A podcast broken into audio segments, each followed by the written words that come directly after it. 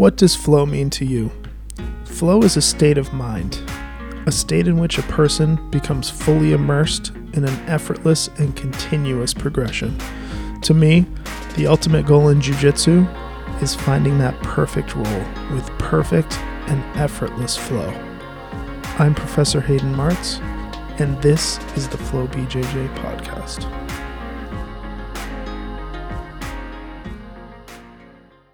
Hey guys, Professor Hayden here. I wanted to take a second to go over the Flow Sub Only sponsors and uh, thank them for all that they do for us. First up is First National Bank. We do all of our banking and business with them. If you are in the Mid Coast Maine area, or really anywhere in southern Maine, definitely worth checking them out. Huge thank you to them. Thank you to Charles Schwab. If you are looking for an investor, a uh, great company to use.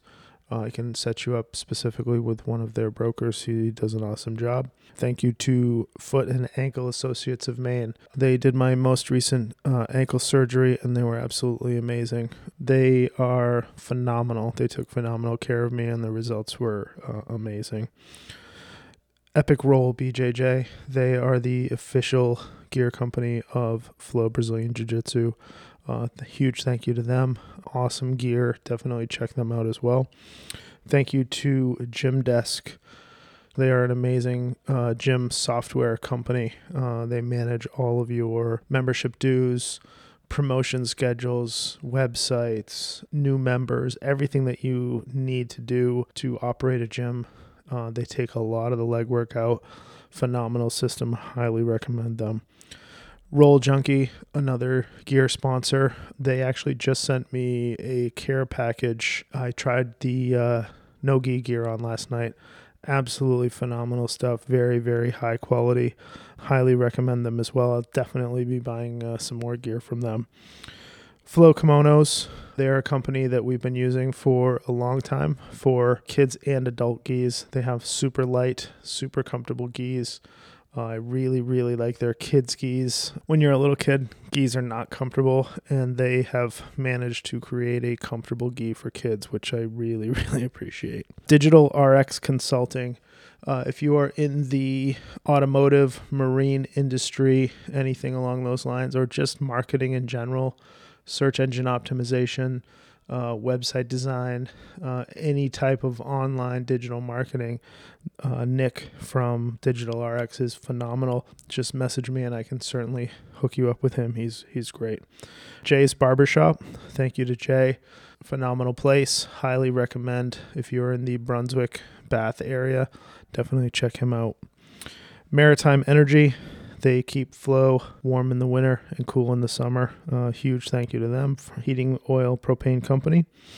Massage by the Sea is phenomenal. If you are in Mid Coast Maine, definitely check her out. They do an amazing job. First time is $59 for an hour massage, and it's phenomenal. Um, and then prices are super reasonable after that. Highly, highly recommend her as well. Spine by Design chiropractic in uh, Rockland, Maine. Both uh, my wife and my daughter spend a significant amount of time there, and only the best things to say about them. Muzzy Ridge Electric, Tom, one of my purple belt students, phenomenal guy. Just had him do some electrical work at my house, and everything was done on time, efficiently, clean work. Um, very, very good. I highly recommend Tom as well. Uh, lastly, Key Auto Group. They're a auto group with 26 dealers on the up and down the East Coast. Automotive needs, anything like that, definitely check them out as well. Hello and welcome to the Flow BJJ podcast. Today I have Hayleigh and Aidan with me. We're going to do a grappling industries recap from last week for uh, Team Flow BJJ. And then we're going to discuss longevity in BJJ. Top 10, and actually I wrote down 11 ways to maintain longevity in Jiu Jitsu because it's not easy.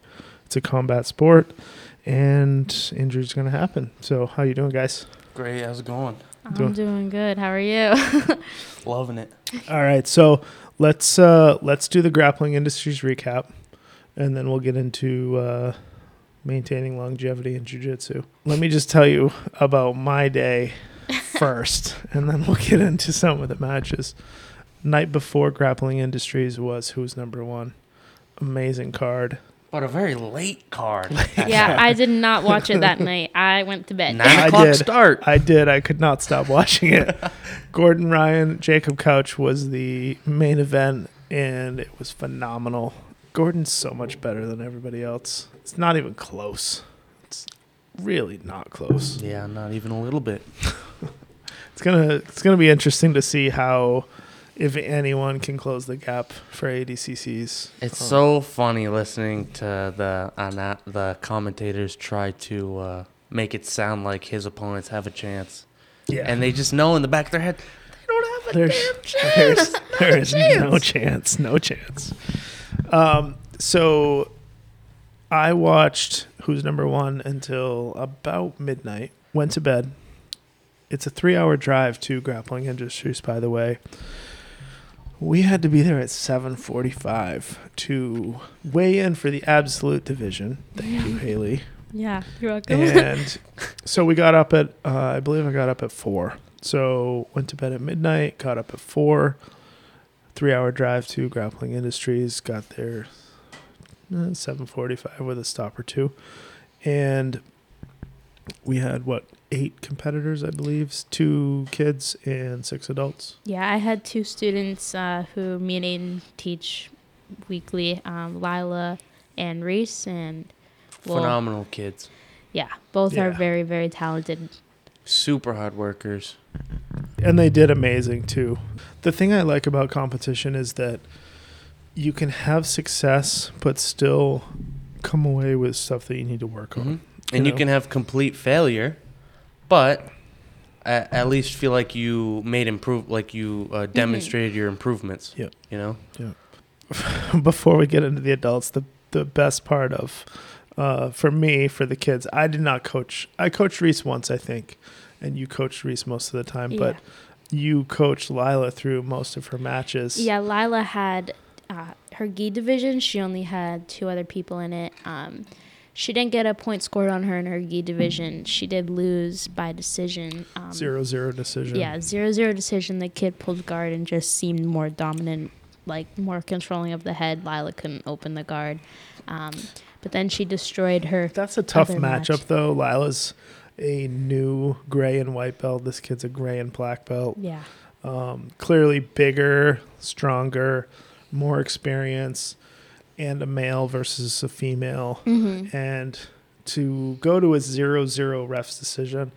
I was I was still thrilled with that. Yeah. match. Impressive. So Yeah. impressive. and then her second opponent, she just did what she normally does in the gym, which is uh, dominate all matches. She got the takedown. She got to the back. She actually got the tap. Ref didn't see it, and I was like, "Don't stop until the ref stops." But she let she let go, and she literally said out loud, and it's on video. She's like, "He tapped," and I'm like, "I don't care. Keep going." and then she got the tap a second time, which I've had to do that before too. So I'm, I understand. So she must have went like seven or eight and two or something yeah, like she that. went she went five and two. Um, so she won went one and one her gi division, and then her no gi division um, was a lot bigger than her gi one. And they it's important it's important to note that they bumped her up a weight class. She's one fifteen. They bumped her up to one twenty five with boys. So there was only one other girl who was actually in our affiliation. Um, she went against a girl from Paradigm, Paradigm. Yep. and there, she was the only That was a fun match to watch. yeah, that was that was really fun. Um, definitely, I wish she w- they could train with each other all the time, Me but, too. but they can't. Um, Paradigm's such a such a great school. Really is. definitely. Great people. Yep. I talked to uh, Professor Joey probably for 25 minutes before the event started. I mean, I, I walked past them and they just hug you right as you Yeah. right as you walk by. Joey's like, "Come High here." energy Like- and so so nice. really fun. Yeah, the um the f- ability to be part of that association is just so amazing on all levels, whether it's ECI or seeing people at Grappling Industries or or or visiting Ocean County. Like it's it's really neat. So the the story I wanted to tell, I don't know if you guys knew this or not, but um, Lila had had completed all of her matches, or what we thought were all of her Yeah. matches. I was I was over at the uh, uh, corner where we had all our all of our stuff setting down, getting a, a drink of water, and I was the only one over there. And Lila came running over, and she, with like deer in the headlights look in her face, and she goes, "I have another match, and I don't know where Hayleigh is." I'm like, no problem. I got you. Let's go. We got this. So I went over and, and coached her, and obviously she won in typical Lila dominant fashion. Yes. But but it was really funny to see Lila's uh, what 12 Mhm. and and she's a killer. Don't get me wrong, but to see her like you as her main coach, Mhm. you know, she was she was looking for you, and I'm like, no problem. I got this. I've coached a few I people mean, before. I, I thought I, I double checked and triple checked. I, I looked on my phone and I was like, okay, that, I think that's all your matches. I'm, and I think you got silver or something like that. And uh, she actually had one more match, just the way they did the bracketing or however that tournament works. Yep. Um, she only lost one match in that entire division to the guy who got gold. Um, so Yep. No, she she did great. It was really great. So, Reese and Lila were our two uh, kids competitors. Reese did awesome as well, Mhm. uh, as usual, and uh, I think he got a bronze. he got a bronze in the no-gi division. Yep. And Lila got a silver in the gi and a bronze in no gi. Nice. So for the for the adults, anything in particular stand out to you, Aidan? For the adults, yes. Uh, James in particular. Yeah. But even more particular than that was James's nogi uh, matches.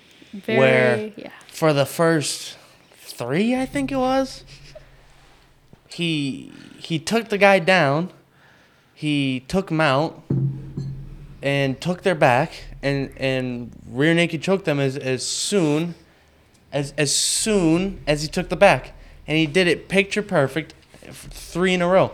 And that's the focus that you'd like to see in a competitor. Yep. It was fantastic to see, and he didn't. He didn't So- even win that division. So let me tell you something, and this is not to give myself credit by any means, but there are two or three people that about a month before the competition I went to. I feel like Eric and Sandy and a couple other people, and I said, James has made insane progress lately, and there's I see something.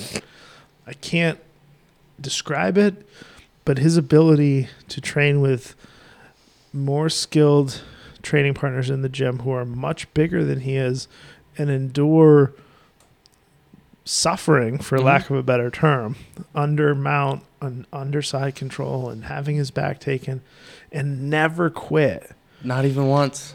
i i said he's going to do very very well That kid will go until he pukes. yeah It's amazing. Literally, And he did puke at the tournament, just so everyone knows. Here's the thing. Most people that don't remember, you know, James has been training for about 10 months, I think he told me. About three months into training, he did his first competition. And I'm sorry, James, but he lost. I think he went maybe 0 and 10, right? But that's all experience points. Yeah. You know, like Mhm.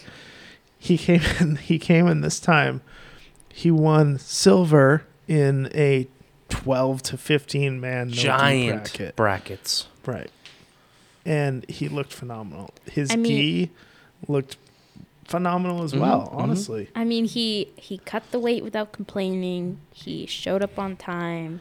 He he puts in the work. The dude max- has no he complaints max ever. he maximizes his training when he's there. He's one of my favorite training partners to go with because he he like is a little bit smaller in size but stronger than me in strength to where it's almost like a perfect role for me and love wrestling him and I think that he's improved immensely since you know we we talked about in our last episode about uh, how to be a good training partner like james is a white belt don't get me wrong he he's got plenty of stuff to work on but he is a solid training partner for people that are smaller than him he's a solid training partner for the big strong white and blue belts as well. Mhm.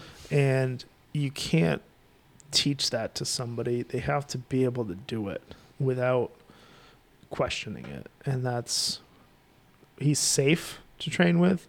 You can put him with females and be okay. You can put him with 200 pound blue belts and he'll be fine. He just works hard. And I hope he listens to this episode because we're giving him some serious kudos for sure. Proud of him though, for sure. So who else? Uh, who else comes to mind? Gabe was an absolute killer Oh as well. God. His he just looks so uh like all right, we were talking about ex- explosiveness in our last episode. And and and sometimes that's a problem for Gabe.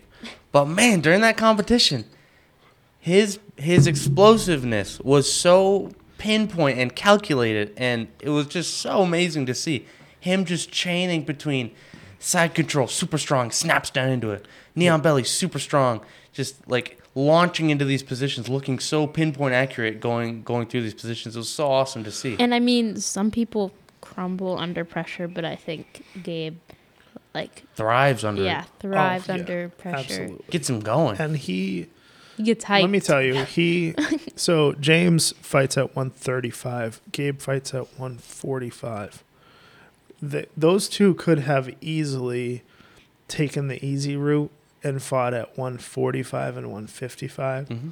but they ground out the weight cut. They did everything they were supposed to do, and they fought in those divisions. And guess what? They looked physically stronger and faster than their competitors, in addition to their jujitsu.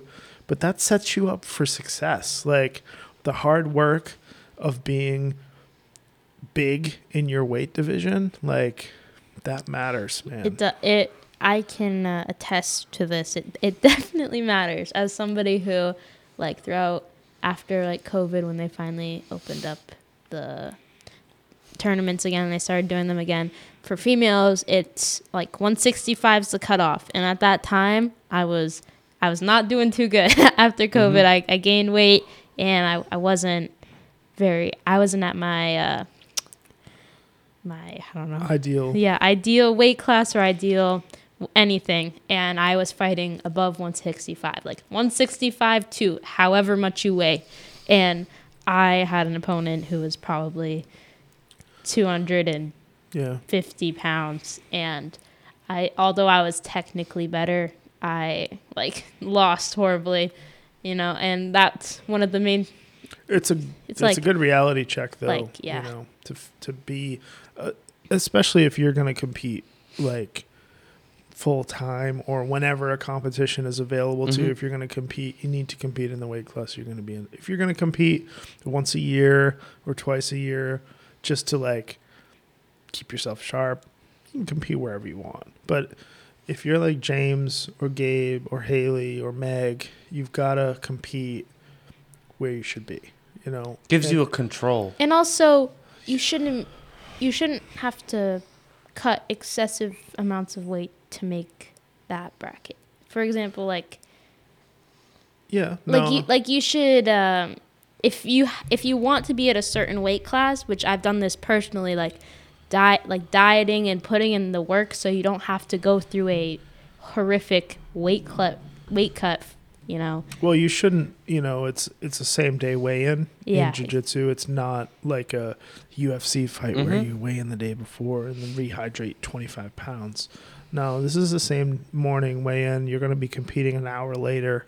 you don't you get recovery time You cut three three or four pounds. You know, but it's not wise to to make that a habit and cut a lot more than that. You know, and just like there the saying is stay ready so you don't have to get ready. Mhm. You know, just be ready. That's all. like at the start of the wrestling season, I was like a little bit under 170, and um, my I wanted to compete at girls states, and for girls states, it's either like 160 or 182. So I'm like, okay, not going 182. So throughout the season, getting in shape and dieting, I, it makes all the difference. So that when you go and you're competing that day, you're not extremely dehydrated and fatigued. And well, you're also in shape. It's not Yeah, just the amount exactly. you Yeah. weigh; it's being in shape and having good cardio and all that stuff too. it's one thing if you're at your absolute best, say five pounds over a weight class. Right.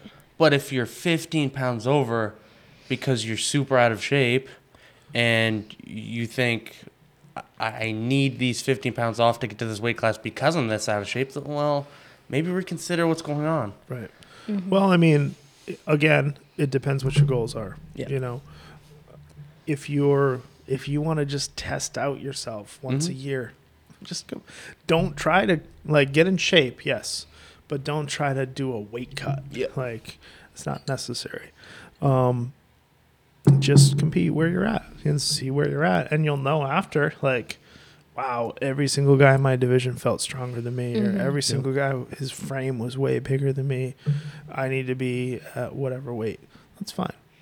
Um, one thing I will say about this particular competition, for me as the the coach of Flow and the coach of the competitors, is that I really enjoyed, or I really felt uh, validation to see success by someone other than Hayleigh and Meg Mhm. Yeah. because I, f- I don't know if it was subliminal or what, but I, I got to this point where I would second guess myself like, are these two girls successful because of me or am I successful because of them?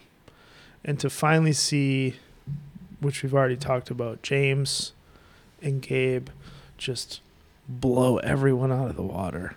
Like, it was like, okay, what I'm teaching everyone is working.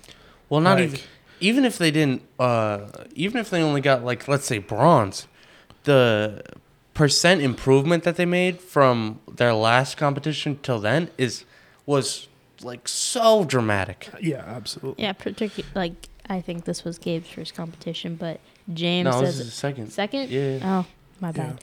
So yeah. And it's the same thing for Brian. He didn't have the success that some other people had, but in particular, the the one thing I would take away is that we worked on his ability to turtle when his guard was not recoverable to avoid points and then to recover guard Mhm. you know, whether sitting back to half guard or rolling through back to guard or whatever. And there was one match in particular where he turtled effectively six or seven times in one match, avoided 18 or 20 guard passing points, you know, recovered guard. At some point, he did get a sweep, got to mount, scored some points, got rolled off, and ended up playing guard the rest of the match. But he won 18 to 4. And if you don't turtle effectively, like six months ago, he was practicing his turtle in competition, and every time he turtled, his back got taken, and he Mhm. gave up four instead of the guard pass. Mm-hmm. So, it's anyone that wants to put in the work in recognize where they're failing, we can fix that. You know, it's it's not it's nothing special. We just need to be honest with ourselves about what we need to work on and then go after it. Sorry, ADCC trials was on the TV and someone just rolled by in a stretcher. So- That's not good. Damn. It's all right. But yeah, I and also like to go along with the turtle and like recovering your guard thing. Since we've incorporated drilling into our daily training, I and I remember specifically working on that. And specifically my dad puts us in the competitors in particular, puts in the middle and has people just on top of us, smothering us and it's and we get out as fast as we can. In particular, like preparing for ECI uh, rule sets, like with, with our backs taken and getting out as fast as we can. And I think that's one of the reasons that we were successful is putting ourselves in these hor- horrible positions and being Mhm. able to escape. Well, for me, I can't be out there for you guys, but it's my job to at least put you out there in what I feel is like the most prepared that you could possibly be. And also in looking at the success of Tom's school, I'm going to do my best to emulate that, Mhm. you know. And Tom, we have a private a private group chat where Tom answers questions and gives recommendations as to how things should be run. And the way he operates his school clearly is very very effective. So Mm. anytime we can easily institute something that he does at his school, we're absolutely going to do that because and it shows. We've only been drilling a lot for what 2 to 3 months, Mhm. but there's been drastic improvement. Is it always fun? No. But it's an effective way to make everyone better fast for sure. All right, guys. So let's talk about longevity in jiu-jitsu. That's enough grappling industry talk. we'll be back there, I'm sure, in a month or two. Uh, so, first one for me, longevity in jiu-jitsu, is first off, you need to understand when you sign up for jiu-jitsu, understand that j- injuries will happen.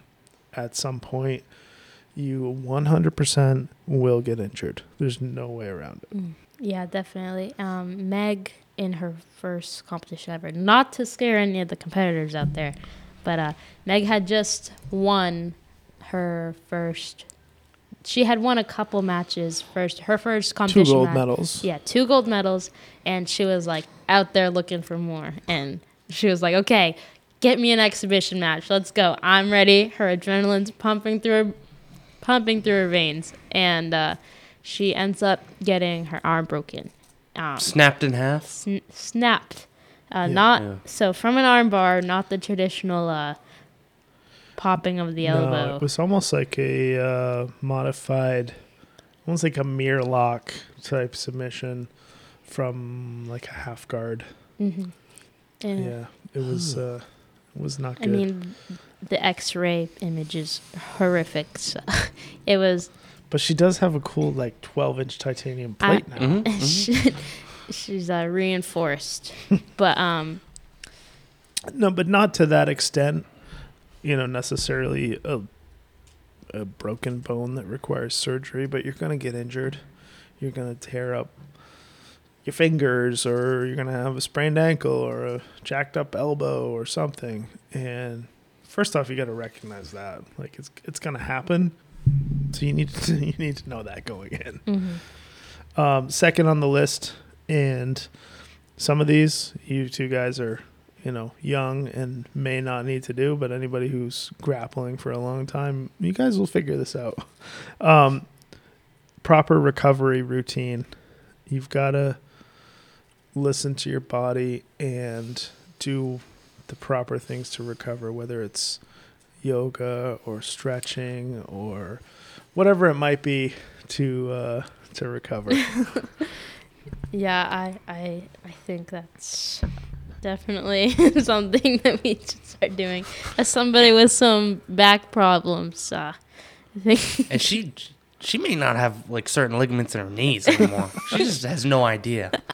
I, I, at one point I had this ginormous bruise on my left knee, and uh, it, it it was probably one of the most painful things ever. And it, it's gone now, but there is a bump on the inside of my knee that is still there months later. So I'm not sure. On the opposite end of things, as far as uh, recovery goes, I would say effective warm up and loosening up prior to training is very, very important as well. You don't want to go into a 100% live sparring situation where you're not warmed up, you're not stretched out. I can personally vouch for that. I ended up with three surgeries from doing that. Mhm. So that's a perfect what not to do is to step on the mats with someone who's fully warmed up, fully ready to go when you're not ready to go. I mean, like even a warm up roll, like if it's your first roll, be like, you want to flow? We- Right. We, can we can get our bodies moving, warm up. It's, it's a good In way a to- game where a lot of the times you're attacking other people's joints, you can only hope that they've warmed their joints up Right. before battle.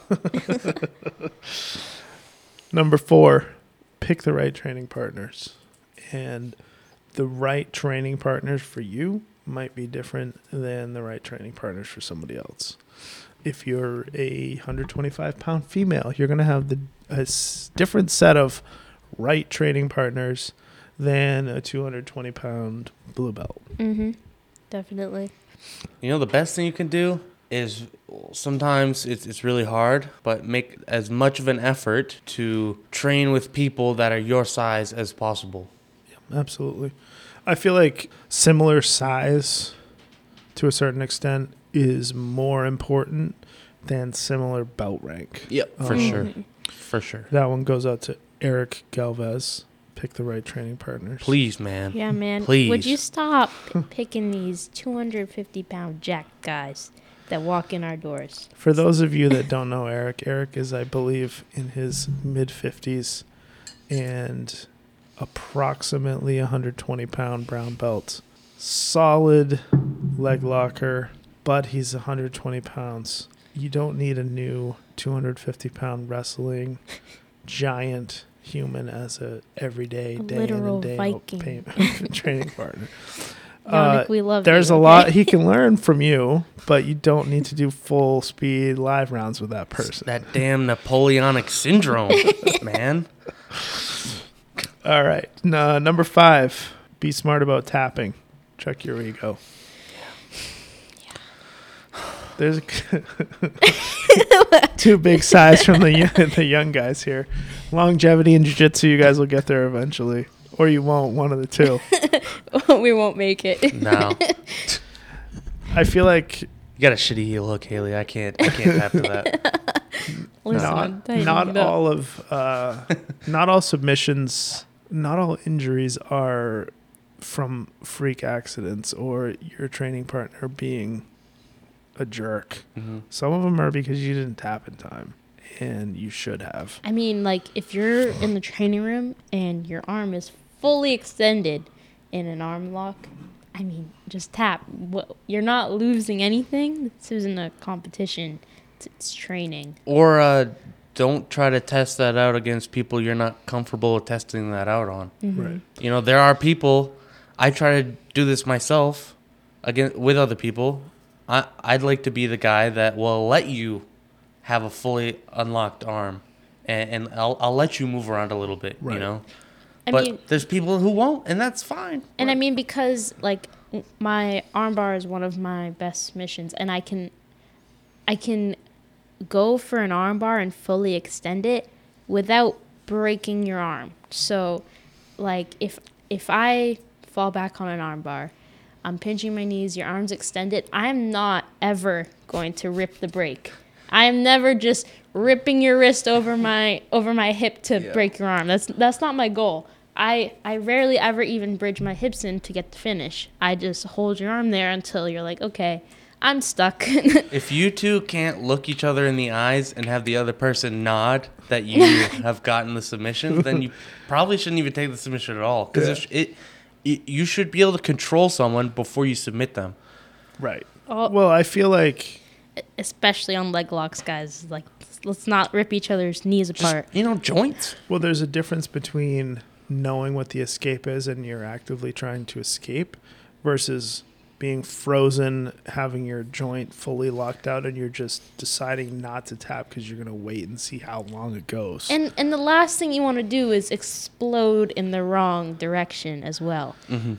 You, you'll end up tearing your own yeah. ligaments. So Uh, number six, which kind of fits in with number five, but uh, we're not even talking about submissions here, but recognize what types of movements are dangerous for your other tra- for your training partner doing to you and for you doing on your own. And we talked about this in a previous episode, but explosive movements, you need to use those selectively. Like that your entire especially if you're looking to train for longevity and you're not a competitor, like you should not spend five minutes being explosive. You might need explosive movements for three seconds twice in the round, but not for very long. yeah, definitely. All it really does is, uh, like we talked about in the last podcast, it's just, it's not even worth it. You know, it'll tire you out more to use those explosive movements. And nine times out of ten, you're using it in a spot that can just injure someone. So Right. or and it- spots that don't require it at Here- all. Here's the thing too, and it, it's what movements are dangerous. If you are doing a knee cut pass and your your ankle is trapped and you're torquing your knee to try to finish the pass, mm. don't do it. it's There's- not there's worth it. There's As we all look at Hayleigh well, right now. I don't. I don't. no, there's definitely other like if if I'm going for a knee cut pass and my ankle's stopping there, I can use my other leg Mhm. to free my own ankle. I can back step to 411. Mhm. I can chain in other guard passes. In the past, I, I have uh, maybe just gone a little too far with, with the knee cut pass and de- devoted it's too much. angle though. It's it's so you're- disturbing. if your lower leg is in line with your upper leg and and that's fine it's when you're t- that twisting motion that's putting pressure on your acl that ye- it's not good once I once I figured out like that. I don't know. I, I haven't. I don't feel much pain when I do it. So you guys are like it's because giving me. the, the giving me pain the- receptors don't exist. The ligaments don't exist anymore. That's probably why. I just kid- No, it's I. Yeah, I, I'm I'm okay, guys. Yeah, she is. all right so number seven uh, balance your short-term and long-term goals doesn't matter if you're a competitor hobbyist whatever but I, I feel like everyone should have a short-term goal and a long-term goal so your long-term goal might be to get to black belt someday or to be on a televised super fight someday or whatever that might be but you also need to have short-term goals in your day-to-day training to keep you going keep you motivated not necessarily like oh i need to train harder i need to train more but you need to have like checkpoints along the Mhm. way that you can recognize progress otherwise you know you're going to get discouraged and and you need that you Mhm. know I feel like more often than not, when jujitsu practitioners are talking about these examples, they always use um, competitors as the as the main example. When in reality, like a lot of there, you can have goals as a jujitsu practitioner without it being competition. So, like for example, Yeah. maybe you started jujitsu without like in maybe you started jujitsu so you can lose weight and get in shape. So like maybe your long term goal is to get to a certain weight. Short term goals should be like things that are going to help you get there while still keeping you or it could be as simple as a as a technique exactly. you, know? Eh, you want to you know say you are not successful with the triangle and you want to work the triangle so your short-term goal is to hit the triangle on a white belt and then your two month goal is to hit the triangle against your fellow blue belts or on a high belt or Mhm. whatever and just make small goals that you can recognize your own progress in your own mind to see that you're progressing Or maybe like you want to improve your overall guard game, like try to go certain roles without getting your guard pass. That that's Mhm. a Yep. that's a setting I do I used to do this more than I do now, but setting certain goals for your roles or your nights of training, like for example, you want to work on a certain submission, going for that submission throughout your roles, or you want to work a position that you aren't as um, confident in is like some things you can do when you're training. number eight listen to your body so this kind of goes in with recovery and things like that but i feel like you need to understand that jiu-jitsu especially early on when you're a, a new and excited white belt you've been training for six months and you tweak an elbow or a knee or whatever it might be it feels like sitting out for a week is like a lifetime. But you really need to take that time to recover especially if you're a hobbyist and you there's not a competition 10 days away or something like that. Take the time let that heal up and come back when you're 100% absolutely come and watch class but let your injuries heal and But- ease back Yeah. in But also like as uh, as a competitor, you have to realize the difference between being hurt and being injured. So, Sure. like, if you're making excuses to miss training because you're burning out or because you just don't want to train and you're being lazy, you need to understand, like, there's differences between, like, something hurting and something being injured. For sure, w- with competitors, um, I feel like I think Tom's Tom said this to me a couple, maybe a month ago now. He said he finally had to tell Bert that he had to take a day off because he trained like 26 days in a row or Mhm. something like that. He's like, Bert, you're taking today off. Yeah. You know, you need time off, but you need to, if you're a competitor, you obviously need to, if the gym's open and you don't have prior commitments, you obviously need to be there. There's no reason not Mhm. to. Um, number nine, again, this is longevity in jiu-jitsu. Uh, speaking from if you're a 40, 45, 50, 55 year old guy, is learn t- how to slow your opponents down.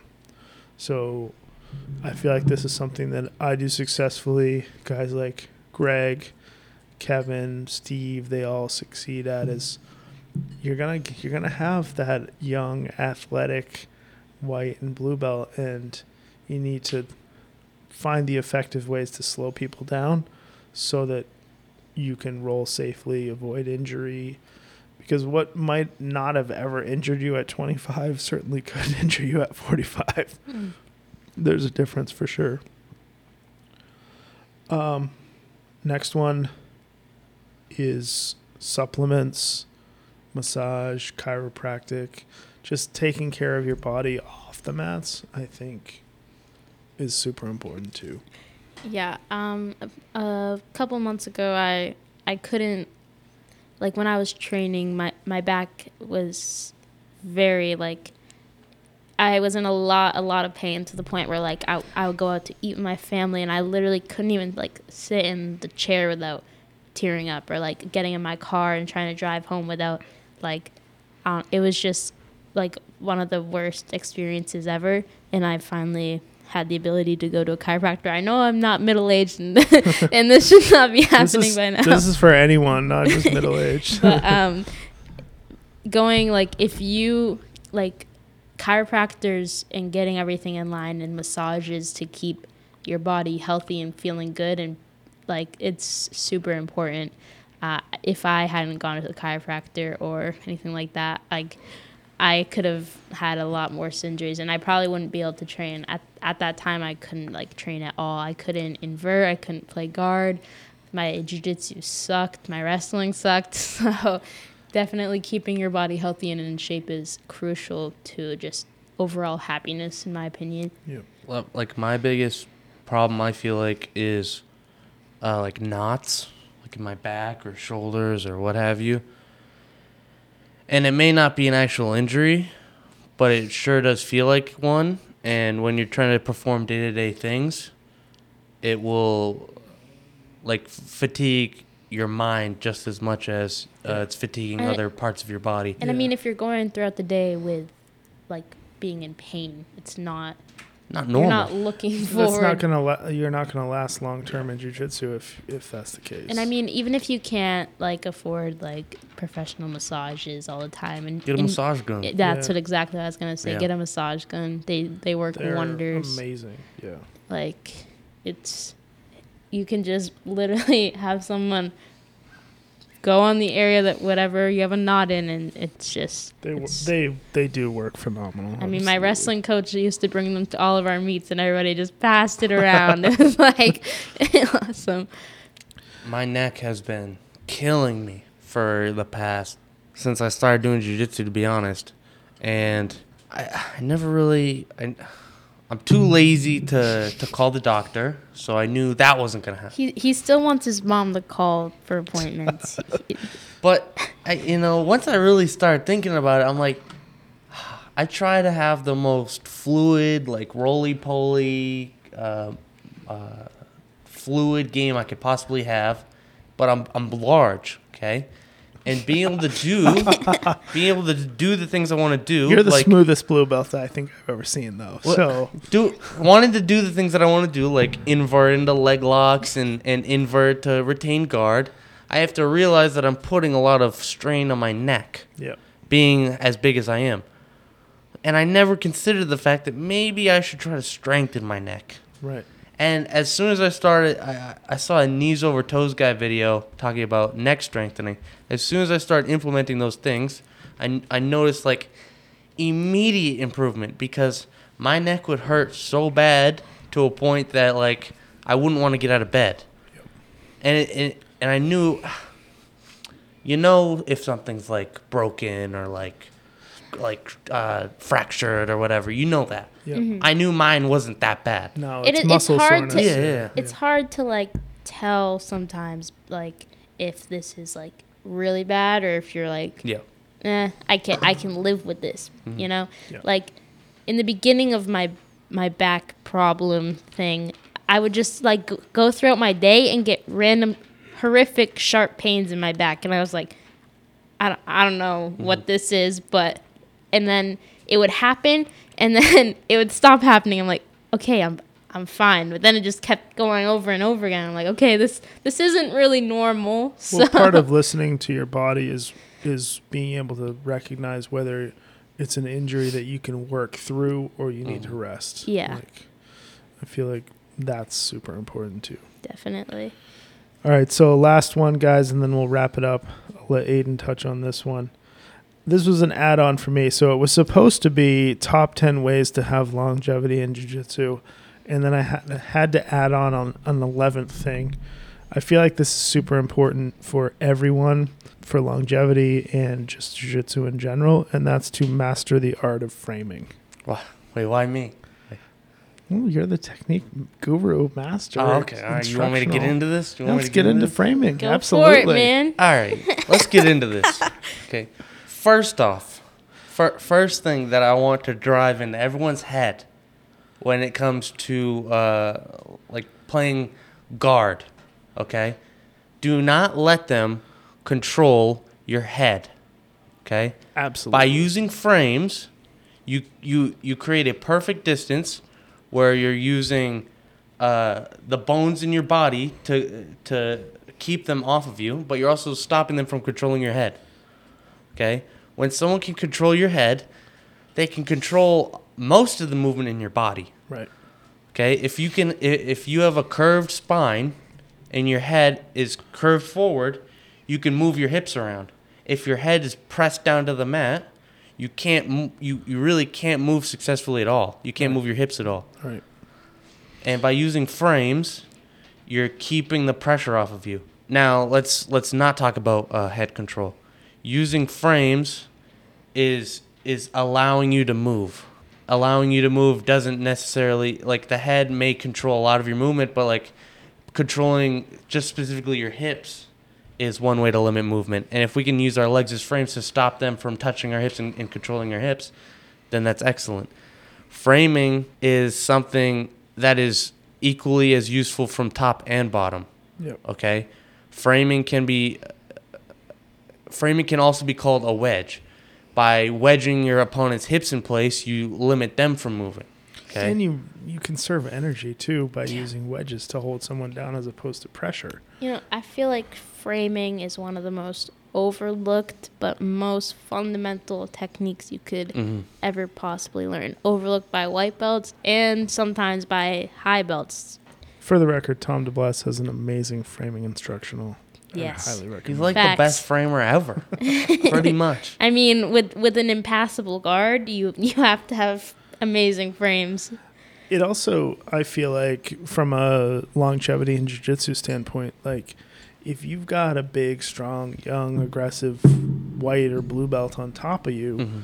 if you have really good frames, you can take a second and breathe. You Mhm. can take a second and calm down. It's because and you're look using your bones to keep someone off of you, as opposed to your the the Your bending like muscles. Right. You're not using any energy when you're framing. You're Right. using like your brain. To be honest, like right. It's it's those shins from the guard. It's the forearms. There's so many areas where you can frame and buy yourself time and space and, and make your life. That being So much said, easier. when you're in dominant positions, you need to be able to figure out how to shut down frames to prevent people from escaping Yep. by like pinning arms or however it may be. But Mhm. you have to be able to shut down the Man, beginning of any escape. If you're trying to pass someone's half guard, if you don't control their head and shoulders and get past their frames, then you probably will never pass anyone's half guard. Mhm. Right. Exactly. Yep.